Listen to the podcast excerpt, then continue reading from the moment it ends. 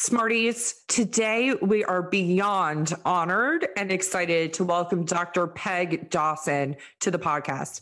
You guys know Peg Dawson. She has written the books on executive function skills. And as we talk about in this podcast, why she calls them executive skills, which totally makes sense. And we're going to be changing the name of our series to executive function skills from here on out. And we're so excited to talk to her about what led her to the exploration of executive function skills, her framework for supporting executive skills, and the difference between foundational and advanced executive skills. Steph and I are both doing this opening today because it was such a monumental episode for us right after episode 200. And I just wanted to publicly thank Steph for her goal directed persistence in getting Dr. Peg Dawson on the podcast because it was truly a coup. And you'll hear us totally girl crushing over her. But it was truly a master class. And it was such an honor to be able to have this conversation with her. Steph, I am curious, what were your key takeaways from this conversation with her? Number one, I have to say to tell everybody when she agreed to do this, she said to me, I had asked her a long time ago. And when she came back and I asked her again, she said she admired my goal directed persistence. Mm-hmm. You guys, the verbiage is just so on point. It made me so happy inside that she used that language. I love that she said no too, because no is a complete sentence. She did say no originally, but she opened the door for you to go back, and you did that's what I do. So I guess my takeaways is her breaking down the foundational skills and the advanced skills. Mm-hmm. That I think was really, really important. Really helpful. And I didn't really think about them like that yeah. prior. So I think that's going to be something that's really going to direct a lot of my future conversations with my team and I'm sure you too, and with my clients and parents and uh-huh. teachers and all of that. So I think that's the biggest takeaway I have. What about you? First of all, I loved the opportunity that this podcast affords us to get to ask questions, mm-hmm. to get to ask questions of why executive skills, why not executive functioning. And her answer was so clear. I was thinking that same thing. I know you were. And I was like, I just need to ask, when else am I given the opportunity to be in front of an expert of this caliber? Yes. And so I'm just grateful for this podcast for giving me that opportunity personally. And I loved her answer so much. I loved that we got to talk to her about the word lazy and why that's such a trigger word. And, you know, I really, really appreciated the conversation that we had on Patreon as well. On Patreon, we talked to her about what COVID made her realize about executive skills. And I thought that was a really interesting conversation to have um, because I agree. Yeah. And but I hadn't thought about it in such a concrete way. And as you know, Steph, I love when people come on the podcast and it feels like I'm in a college class again. And that's what this episode and the Patreon conversation felt like for me. And then the other thing that I really appreciated about our conversation on Patreon is she talked about how her work informed parenting and how parenting informed her work. Mm-hmm. And that was really, really nice to be able to have that dialogue with her as well. If you are not yet a part of our Patreon, go to www.patreon.com slash learn smarter podcast. You can get access to that extended conversation with Dr. Peg Dawson and all the previous earlier extended conversations for $5 a month donation that supports the work that we do here on the podcast. And as a reminder, if you want early access to episodes, because you guys know we are done in advance, especially now that you know that we recorded six months so that I could have a six month maternity leave, you can also get episodes a week early. And that is for a $10 a month donation. And yes, you still will get access to all those earlier conversations. You can scroll back on everything that we have posted on Patreon. So honored to have Dr. Peg Dawson on the podcast. I hope she will come back one day. Maybe she will, but you know what? I think this is one of those episodes where you guys sit back, listen, take it in, and then listen again. Let's dig in. You want to learn faster, but sometimes working harder is just not the answer. You have to learn smarter. The Educational Therapy Podcast. Hi, Smarties. Welcome to episode 201 of Learn Smarter, the Educational Therapy Podcast. I'm Stephanie Pitts. And I'm Rachel Kapp. And today we have Peg Dawson with us. Hi, Peg. Hello, everyone. Nice to be here. Yay. Yay. We've been very excited. Steph sent me a text when uh, you agreed, and she's like, I got Peg Dawson. I was so excited. So, thank you for taking the time to come on with us. We're very honored to have you. And um, why don't we start off by having you tell us who you are what you do and who you do it for? Okay, sure. So, my background is school psychology. I worked for 16 years as a school psychologist in the public schools in Maine and New Hampshire, which is the area I'm from. And then I joined my colleague and ultimately my co author, a guy named Dr. Guare or Dick Guare. Uh, we had a private practice for a while, and then we merged with the local community mental health center uh, in Portsmouth, New Hampshire. And, and that's Seacoast Mental Health Center, where we both work on a very part time basis at this point. So, in that work, I spent much of my career doing assessments for kids with learning and attention problems. And that's what brought me to executive skills, particularly working with kids with ADHD. I fairly quickly realized that the American Psychiatric Association's diagnostic criteria for ADHD, which is problems with attention or problems with hyperactivity, impulsivity, or both, really didn't begin to describe the problems I saw these kids having. I saw huge problems with time management and planning and organization and those kinds of things. And I remember talking to my colleague Dick about it at the time. Now, he and I both did our doctoral work at the University of Virginia, although we were there at different times. But he went on to do a postdoc in neuropsychology at Children's Hospital in Boston. So as I was describing these issues, he said, Well, Peg, those are executive skills. Well, this was the late 80s, early 90s, and people were not using that term much in those days. So Dick and I decided we really wanted to understand this field a whole lot better. We wanted to know what are these skills, develop what's going on in the brain, how do they impact school performance, and most importantly, how do you help kids with weak executive skills become more successful students? And so that's what led to our writing. And we've written any number of books now on executive skills geared to different audiences. The first one we wrote was for professionals called Executive Skills in Children and Adolescents. That one is now into its third edition. But after writing that, we realized there was a huge role for parents in all of this. So that's what led us to write Smart but Scattered. Uh, and more recently, Smart but Scattered Teens. Um, we've also written a couple of books aimed more at an adult population. We have a book on coaching. We have a planner that goes along with our coaching model. And I guess the one other thing I should mention, just because it often comes up in conversations, at the same time I was doing all this professionally, I was raising two kids of my own. I have two sons who are now well into adulthood, but my older son at the age of 14 was diagnosed with an attention disorder. So I actually feel like a lot of what I've learned about executive skills, particularly on the intervention side, has come as much from my experience as a mom as my experience as a psychologist. And I do a lot of parent presentations. And what I tell parents is the nice thing about being the mom of one of these kids is you get the longitudinal perspective and you get to see what they look like when they grow up. It's true. And I tell my audiences all the time most of these kids turn out fine. Yep. Uh, you know, some need a little help along the way, and certainly ed therapists are a great source for that assistance. I've done a couple of workshops in, uh, I think, California and Texas for ed therapists, and we don't have many of those in the Northeast. So when I first started doing those workshops and talking with people about what is ed therapy anyway, I realized, oh, it's such a nice fit for our work and for getting our work to kids and to schools, you know, to get them the help they need. So that's sort of it in a nutshell. Yeah. I love you saying most kids Yes. just fine. Yes. Let's just repeat that for everybody. Yeah. Most kids turn out just fine Yeah. because they're so worried. I get it though. Yeah. Your book is like the Bible of executive functioning skills, right? This is where everybody starts, everybody gets the foundation from you. So, one of the things that we're really interested in is how they show up in school and daily living because they go hand in hand, and a lot of people don't realize they go hand in hand. So, what do you tell parents who are experiencing a lot of struggle at home or the kids aren't doing as well as they hope in the classroom? Yeah, and that's a really good question because they may show up differently at home and at school. Sometimes parents see it more than schools do, particularly in the early years. Because, in a way, what schools do is they provide additional structure and support for kids. So they sort of scaffold what they're asking kids to do.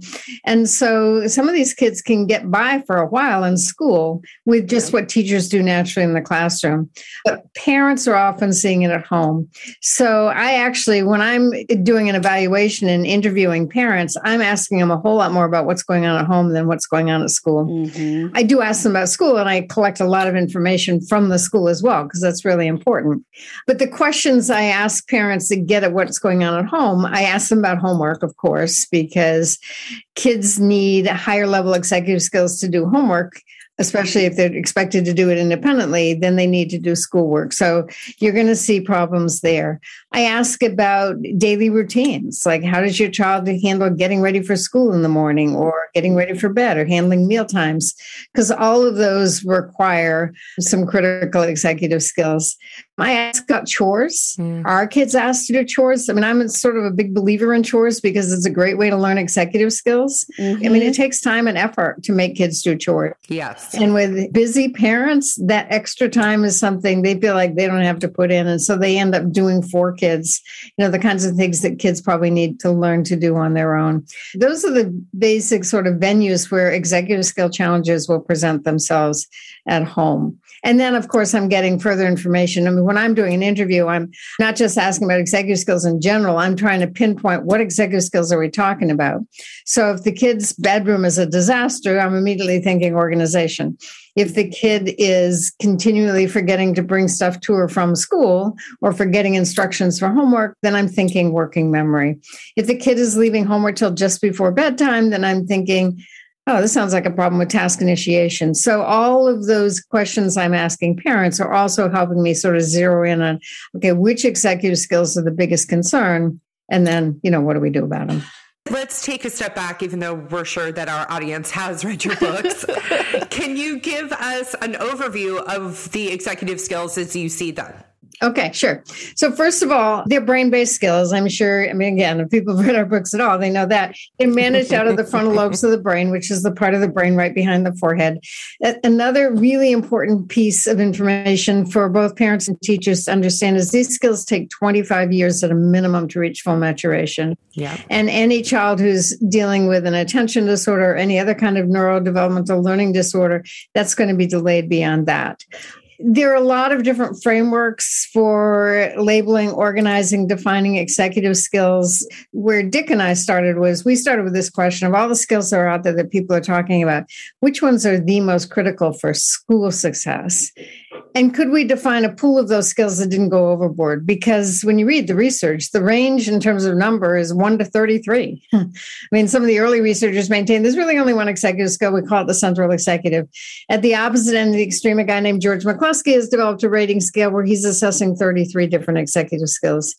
Well, we didn't want to overwhelm people, either parents or teachers, because our message is if kids aren't acquiring these skills naturally, then we need to explicitly teach the skills and we get, need to give kids the opportunity to practice them. Yeah. So I can't ask anybody to teach 33 skills. Yeah.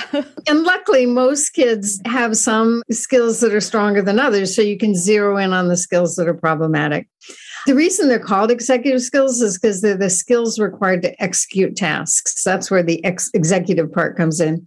But my favorite definition I teach a class at the University of Southern Maine every summer. And I think it was in the first class I taught, I had a second grade teacher in the class who was trying to figure out how do I explain executive skills to second graders?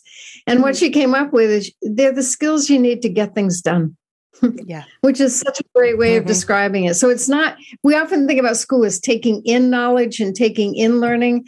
Executive skills require you to put out what you've learned. And so again, it's task initiation, sustained attention, you know, response inhibition, the ability to manage your impulses, time management, planning, organization, emotional control, being able to manage your emotions.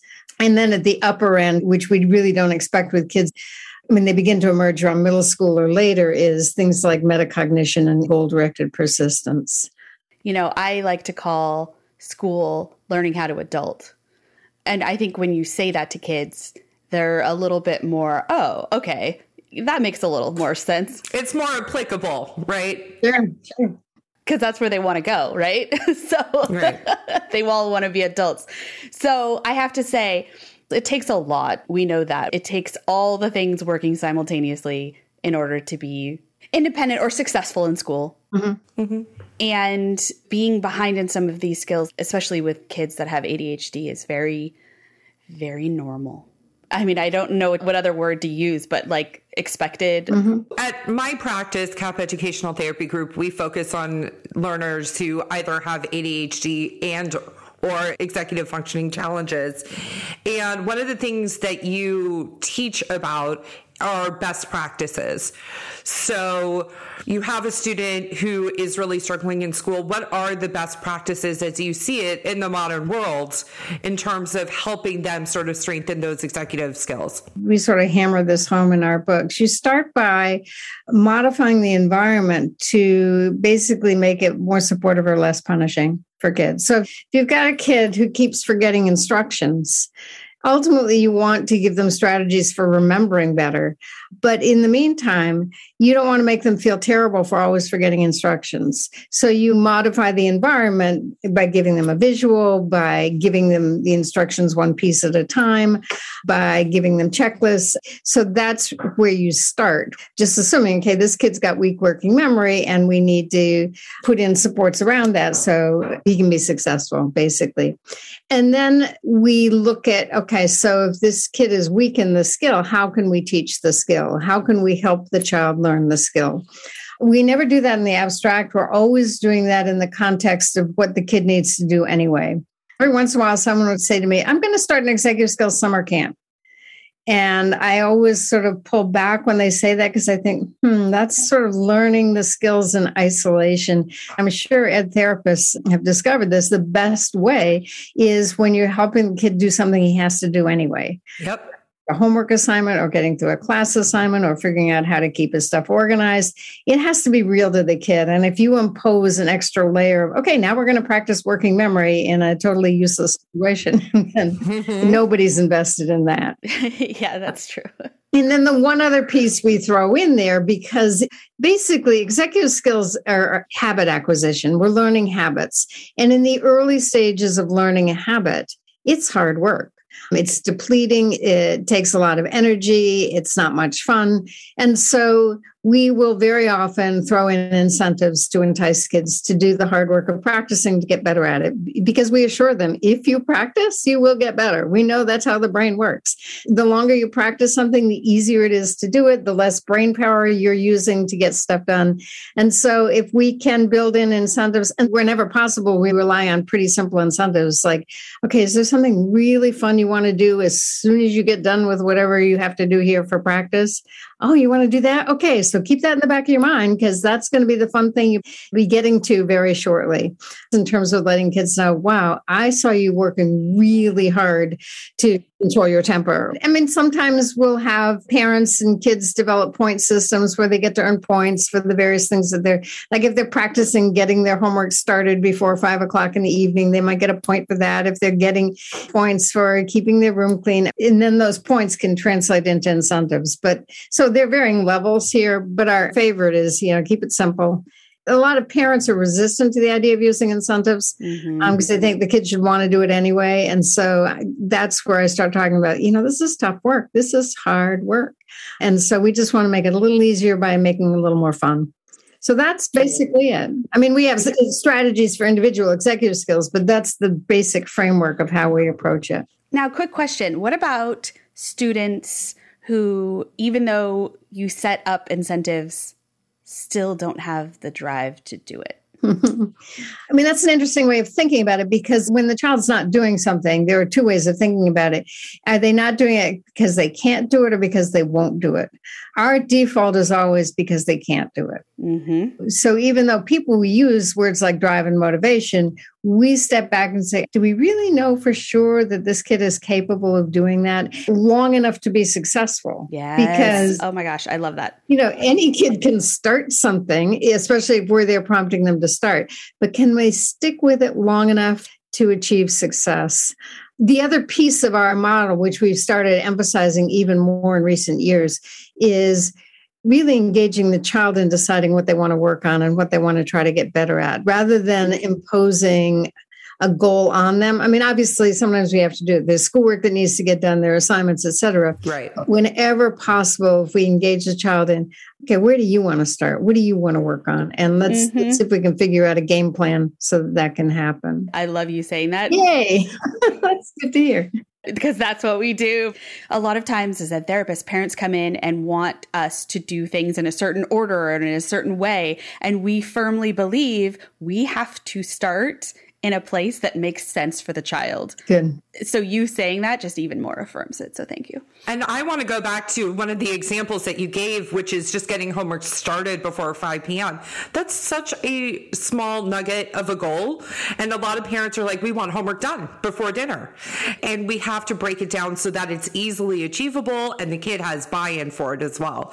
So I loved it when you said that example. I'm like, yes, this is what the parents need to hear. You know, journey of a thousand miles, as my dad would always say to me. And I think the other thing which parents don't often recognize is that getting started is hard and you can practice that by itself.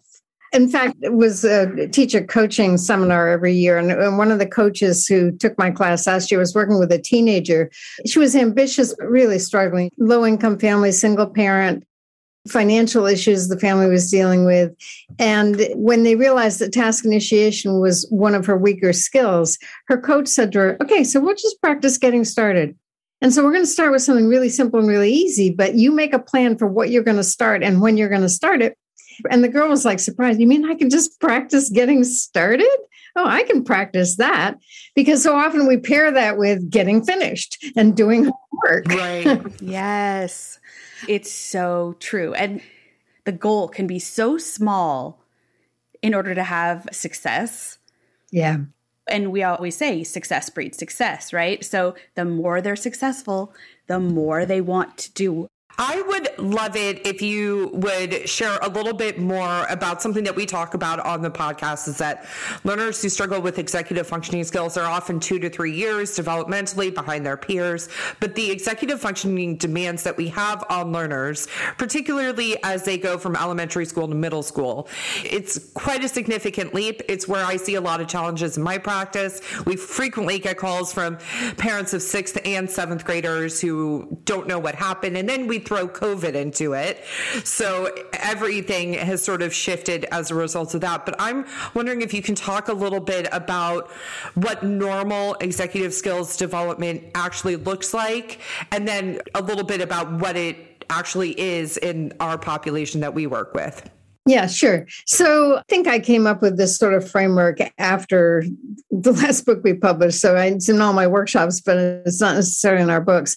We've identified 11 executive skills that we focus on, and I've divided them into two groups, which I label foundational skills and advanced skills. And the foundational skills are the ones that emerge first many of them you begin to see signs of even in the first years of life. I have a rough order for that, which is somewhat backed up by research, but it's also a little speculative. So, response inhibition, the ability to control your impulses, is the first skill to emerge, followed by working memory, followed by emotional control. Uh, the ability to manage your emotions, all of those begin to emerge in the first year of life. Flexibility, maybe somewhat later, although I'm pretty sure you can see some inflexible kids even in the first year of life. Uh, some of those kids who are diagnosed with colic mm-hmm. end up a number of them being inflexible kids later on. So again, that's the first year of life. Oh, interesting. That's something anecdotal, right? It totally makes sense. Yeah. And then uh, sustained attention and task initiation. So, and that's more directed towards, you know, doing work basically. So those are the foundational skills. The advanced skills, things like organization and planning and time management and goal directed persistence and metacognition, those are later developing skills. So when I'm working with parents and teachers of elementary school kids, what I tell them is focus on the foundational skills mm-hmm. because those are the skills that develop first.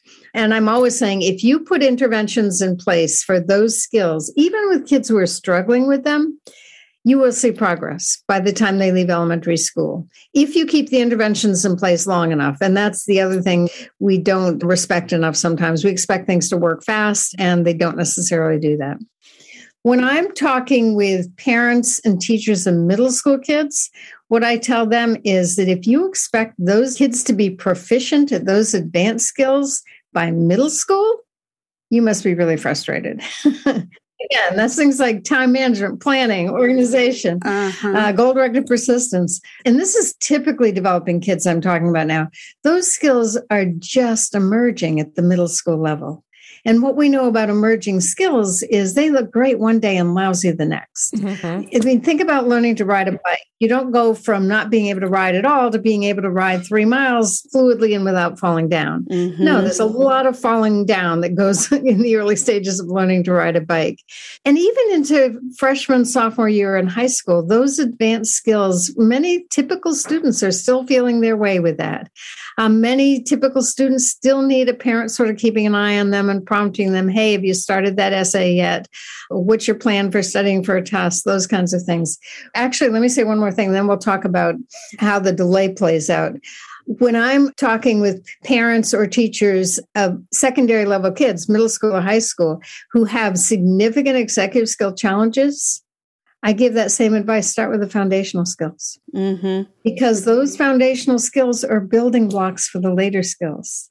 And when you're working on task initiation and sustained attention, you're also working on time management. And chances are it's those two pieces that are really getting in the way with time management.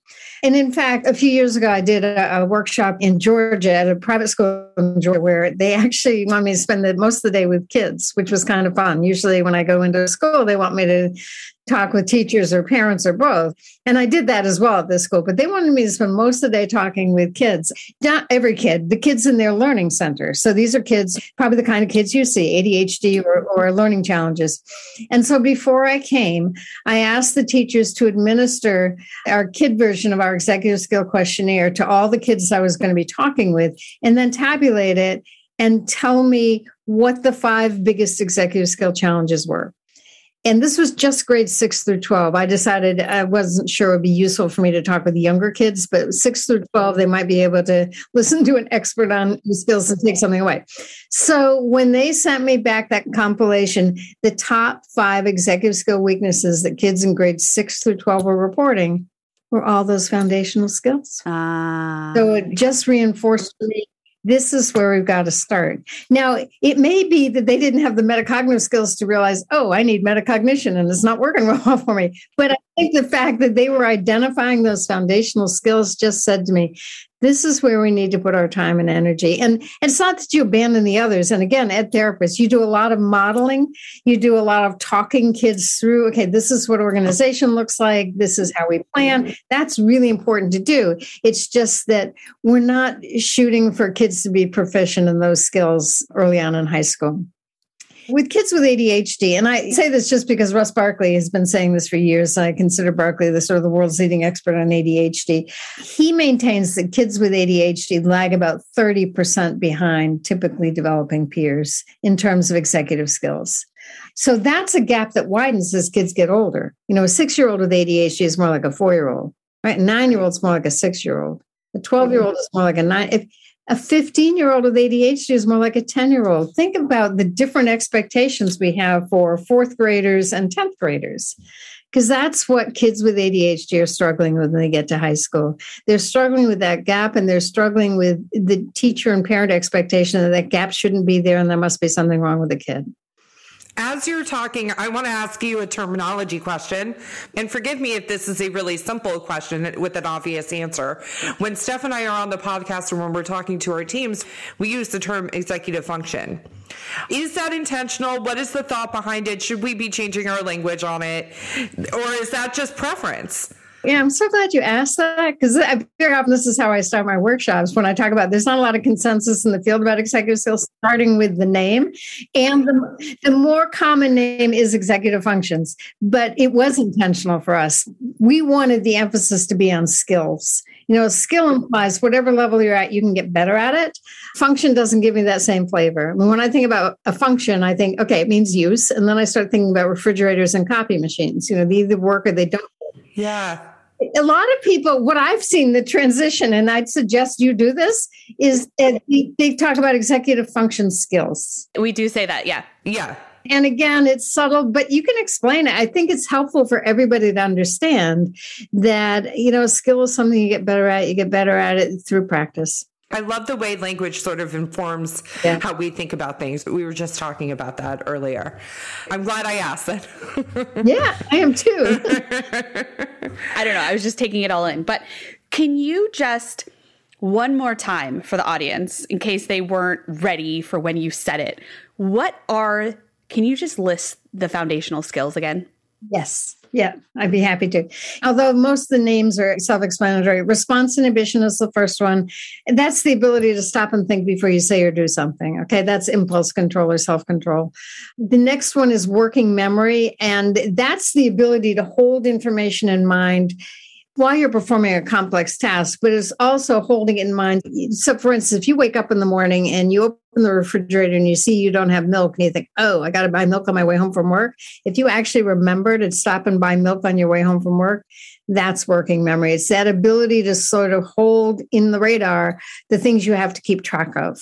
And by the way, when I've done work for schools with kids with dyslexia or more complex learning disabilities, what those teachers tell me is working memory is the weakest skill for those. Mm-hmm. Mm-hmm. I mean, that's why they struggle with memorizing math facts or sight words or spelling words. I mean, all of that is sort of underlies automaticity.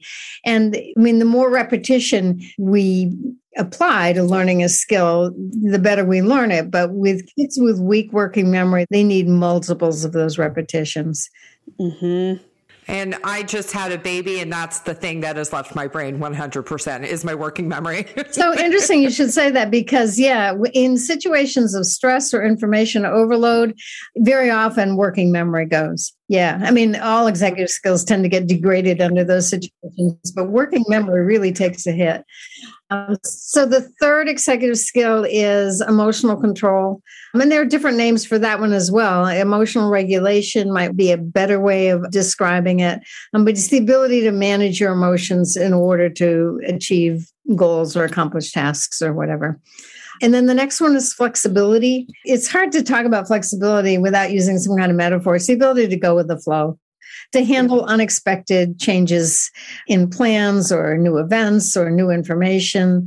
Emotional control and flexibility often go together. Inflexible kids often have trouble managing their emotions. Mm-hmm. And then sustained attention. So that's the ability to stick with something long enough to get it done. And one other thing I should say about sustained attention is that you know, because I've worked you know, for 40 years with kids with attention disorders, I've seen a lot of kids, you know, the parents have been pushed into my office by a pediatrician or a teacher because someone thinks their kid has attention problems. And the parent will say to me, My kid can't have ADD. He can play video games for hours. Mm-hmm. Well, it, so what I tell parents is it's not that kids can't pay attention. Kids with ADD can't pay attention.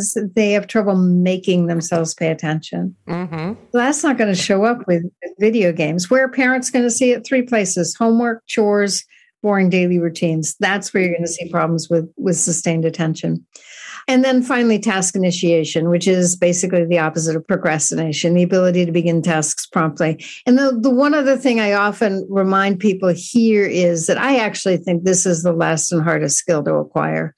I think there are a lot of adults that struggle with with task initiation. And interestingly enough, those same adults may be annoyed because their kids aren't getting their homework started. Mm-hmm. Um, and then you talk to them about, yeah, how's your tax filing. Uh-huh. Mm-hmm. for an extension. it's so true. so those are the six foundational skills. Amazing. Thank you for repeating those. I do want you to dig into the advanced skills a little bit, but the thought has come to me. And so I want to ask you now while I'm thinking of it. And I have a note to remind you about advanced skills. But one of the trigger words that we hear a lot from parents, and it's a trigger word for us both personally and as a therapist, is when the parent comes in and my kid is lazy. And so the word lazy is a huge trigger word for us. It's always a signal for us that we should be getting curious instead of getting punitive. But what is your response to me sort of bringing that up? It's funny. I, have often said if there's if I could outlaw one word in the English language, it would be lazy. So I am mm-hmm. immediately yes. on board with that. Many years ago, I was asked to develop a keynote which I called "Beyond Lazy and Unmotivated," and basically said, "Yeah, when you're using those terms, what do you?" In fact, I have a whole set of terms. I might be able to quickly find them. It's the part of my workshops that people take pictures of. uh, the no no words. yeah, exactly. And and so let, yes, let me, let me find it because I just think this is really helpful to think about.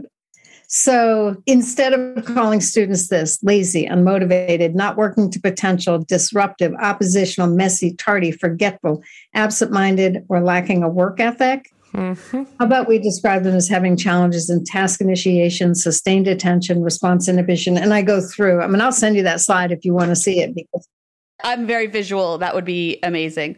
yeah. Yeah, because again, people really resonate to that. And every single one of those words, the negative words, first of all, has a corresponding executive skill on the right hand side, but there are also terms that I have heard from parents or teachers or both. It's so damaging, though. Yeah it just sticks with you. Yeah. It, even into adulthood. It becomes part of your identity that was put upon you by somebody else. There's always more because we fundamentally believe that when kids can, they will. And kids want to please the adults in their life. And when they're not, we have to figure out why and we have to help them, not punish them for it because they want to please the adults. Right, exactly and I say this in my workshops all the time. So if you're a parent and you're hearing a teacher describe your kid as lazy, or if you're a teacher and you're hearing a parent describe their kid as lazy, what I suggest you do is gently say to them, you know what? I prefer to think of it as having problems with task initiation and sustained attention. And we need to come up with some strategies to help with that. And so shift the conversation away from the negative terms because the nice thing about executive skill terminology is it leads you to problem solving. It leads you to, okay, so what do we do about that? Yeah. How do we help? That's the end all. What's the intervention for lazy?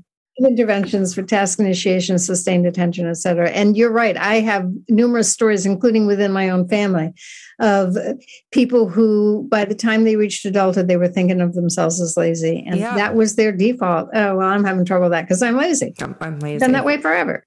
so, yeah. Yeah, it's so sad. Thank you for addressing that because we couldn't be more aligned on that. And let's go back now to the advanced executive skills, if you don't mind again, I think we still model those skills with younger kids. Uh, you know, and in fact, here's my recommendation: we teach kids that vocabulary too. That's why that second grade teacher was trying to figure out how do I tell second graders about executive skills because she thought if she could get that terminology into kids. So, for instance, you know, a second grade teacher might say to her class, you know what, organization is a really important skill. You're going to need it for the rest of your life. So, I'll tell you what, we're going to end the day five minutes early and we're going to spend the last five minutes of the day tidying up our desks, making sure everything is in its place um, so that when you come in from school tomorrow, you will be ready to learn. That's called organization. That's an executive skill, and you're always going to need it. And at the secondary level, I wish when teachers are assigning long term projects, they would say to the class, you know, here's why I'm assigning this long term project. I want you to learn some research skills, I want you to learn some writing skills, and I want you to learn the information that you're researching. Mm-hmm. But there are two really important executive skills that go along with this that are just as important for you to be practicing. One is planning, and the other is time management. So if we could just have teachers uh, whenever it comes up in the classroom, let kids know here's the executive skill or skills that you need to do this task, then I think that's the way to handle it. Let's think about planning for a minute, because what I find with planning is that I mean, when I think of planning, I immediately think of long term projects. And I decided many years ago there's a mismatch between what grade teachers start assigning long term projects and when we can expect kids to independently plan them. Mm-hmm. So what teachers do is totally developmentally appropriate. They do the planning for kids. You know, they break down the project into subtasks and timelines and interim deadlines, and they shepherd kids through the project. Again, say, okay, by tomorrow, I want you to have five note cards showing me the notes you're taking for that project or whatever. And again, that's developmentally appropriate, but it fails to take the advantage of the opportunity to teach planning. So I'm always saying to teachers, you know, rather than do the planning for kids. How about you do the planning with kids so that they see your thinking? Yeah, exactly. And I think, especially with those advanced skills, so many of them, the way to help kids understand them is through think alouds. And, and ed therapists can do this. So I'm going to mm-hmm. think through how I'm going to manage my homework tonight. I'm going to think about what I have to do. I'm going to take each task. I'm going to figure out how long it's going to take me to do it. I'm going to figure out when I'm going to start it. I'm going to figure out where I'm going to work. And so we're modeling that. Again, that's time management. That's planning, that's task initiation. And to some extent, all of this feeds into goal directed persistence because anytime you're making a plan and you're committed to following through on it, then you're you're working towards a goal. I love it so much. Those are all the things that I just love. That's why we do what we do, right? yes. It just makes me happy. so, before we sort of wrap up and continue our conversation on Patreon, what we wanted to ask is you know, you have an audience in front of you now with our Smarties audience. What's the bottom line? What do you wish ed therapists, learning specialists, teachers, parents knew? Okay, so and it's not so much knowing as understanding. Mm. I want them to understand that there are skills that lie beneath what we're asking kids to do in school. I've called them the hidden curriculum for years. And I say that in part because if you look at any local, state, or national curriculum standards and look for explicit references to executive skills, you won't find any. And so if they're not there, then no one's charged with teaching them. And yet, if you look at those standards and think, what skills do I need to practice in reading comprehension? A lot of it is executive skills. And so mm-hmm. I think if I could get, and my husband accuses me, he said, well, when you're a hammer, everything looks like a nail. to view kids' behavior through an executive skill lens. What executive skill strengths does that kid bring to the table? What are they challenged by? The tasks we're asking kids to do through an executive skill lens, and then say, is there a mismatch? Is there a mismatch between the skills we expect this kid to have in terms of executive skills and the ones they actually have? And how can we get from where they are now to where we want them to be? Mm, I love it. Me too. Thank you. Thank you for being here and thank you for sharing with our audience. This has been a real treat for us. I have such a girl crush right now, and I don't mind saying it. So, if you want to hear more about our conversation with Peg Dawson, we're going to be heading on over to Patreon. I have a couple things that I want to talk to you about in terms of how COVID has impacted what you have seen in terms of executive skills. And then I'm also interested in what sort of shift you went through as a parent and how it informed the work that you do, because now I have a baby and I'm soaking in all the knowledge. So, yeah, yeah. Peg, would you be willing to do our signature sign off? yeah, sure. Have a great week, Smarties. Yay. Have a great week. Have a great week.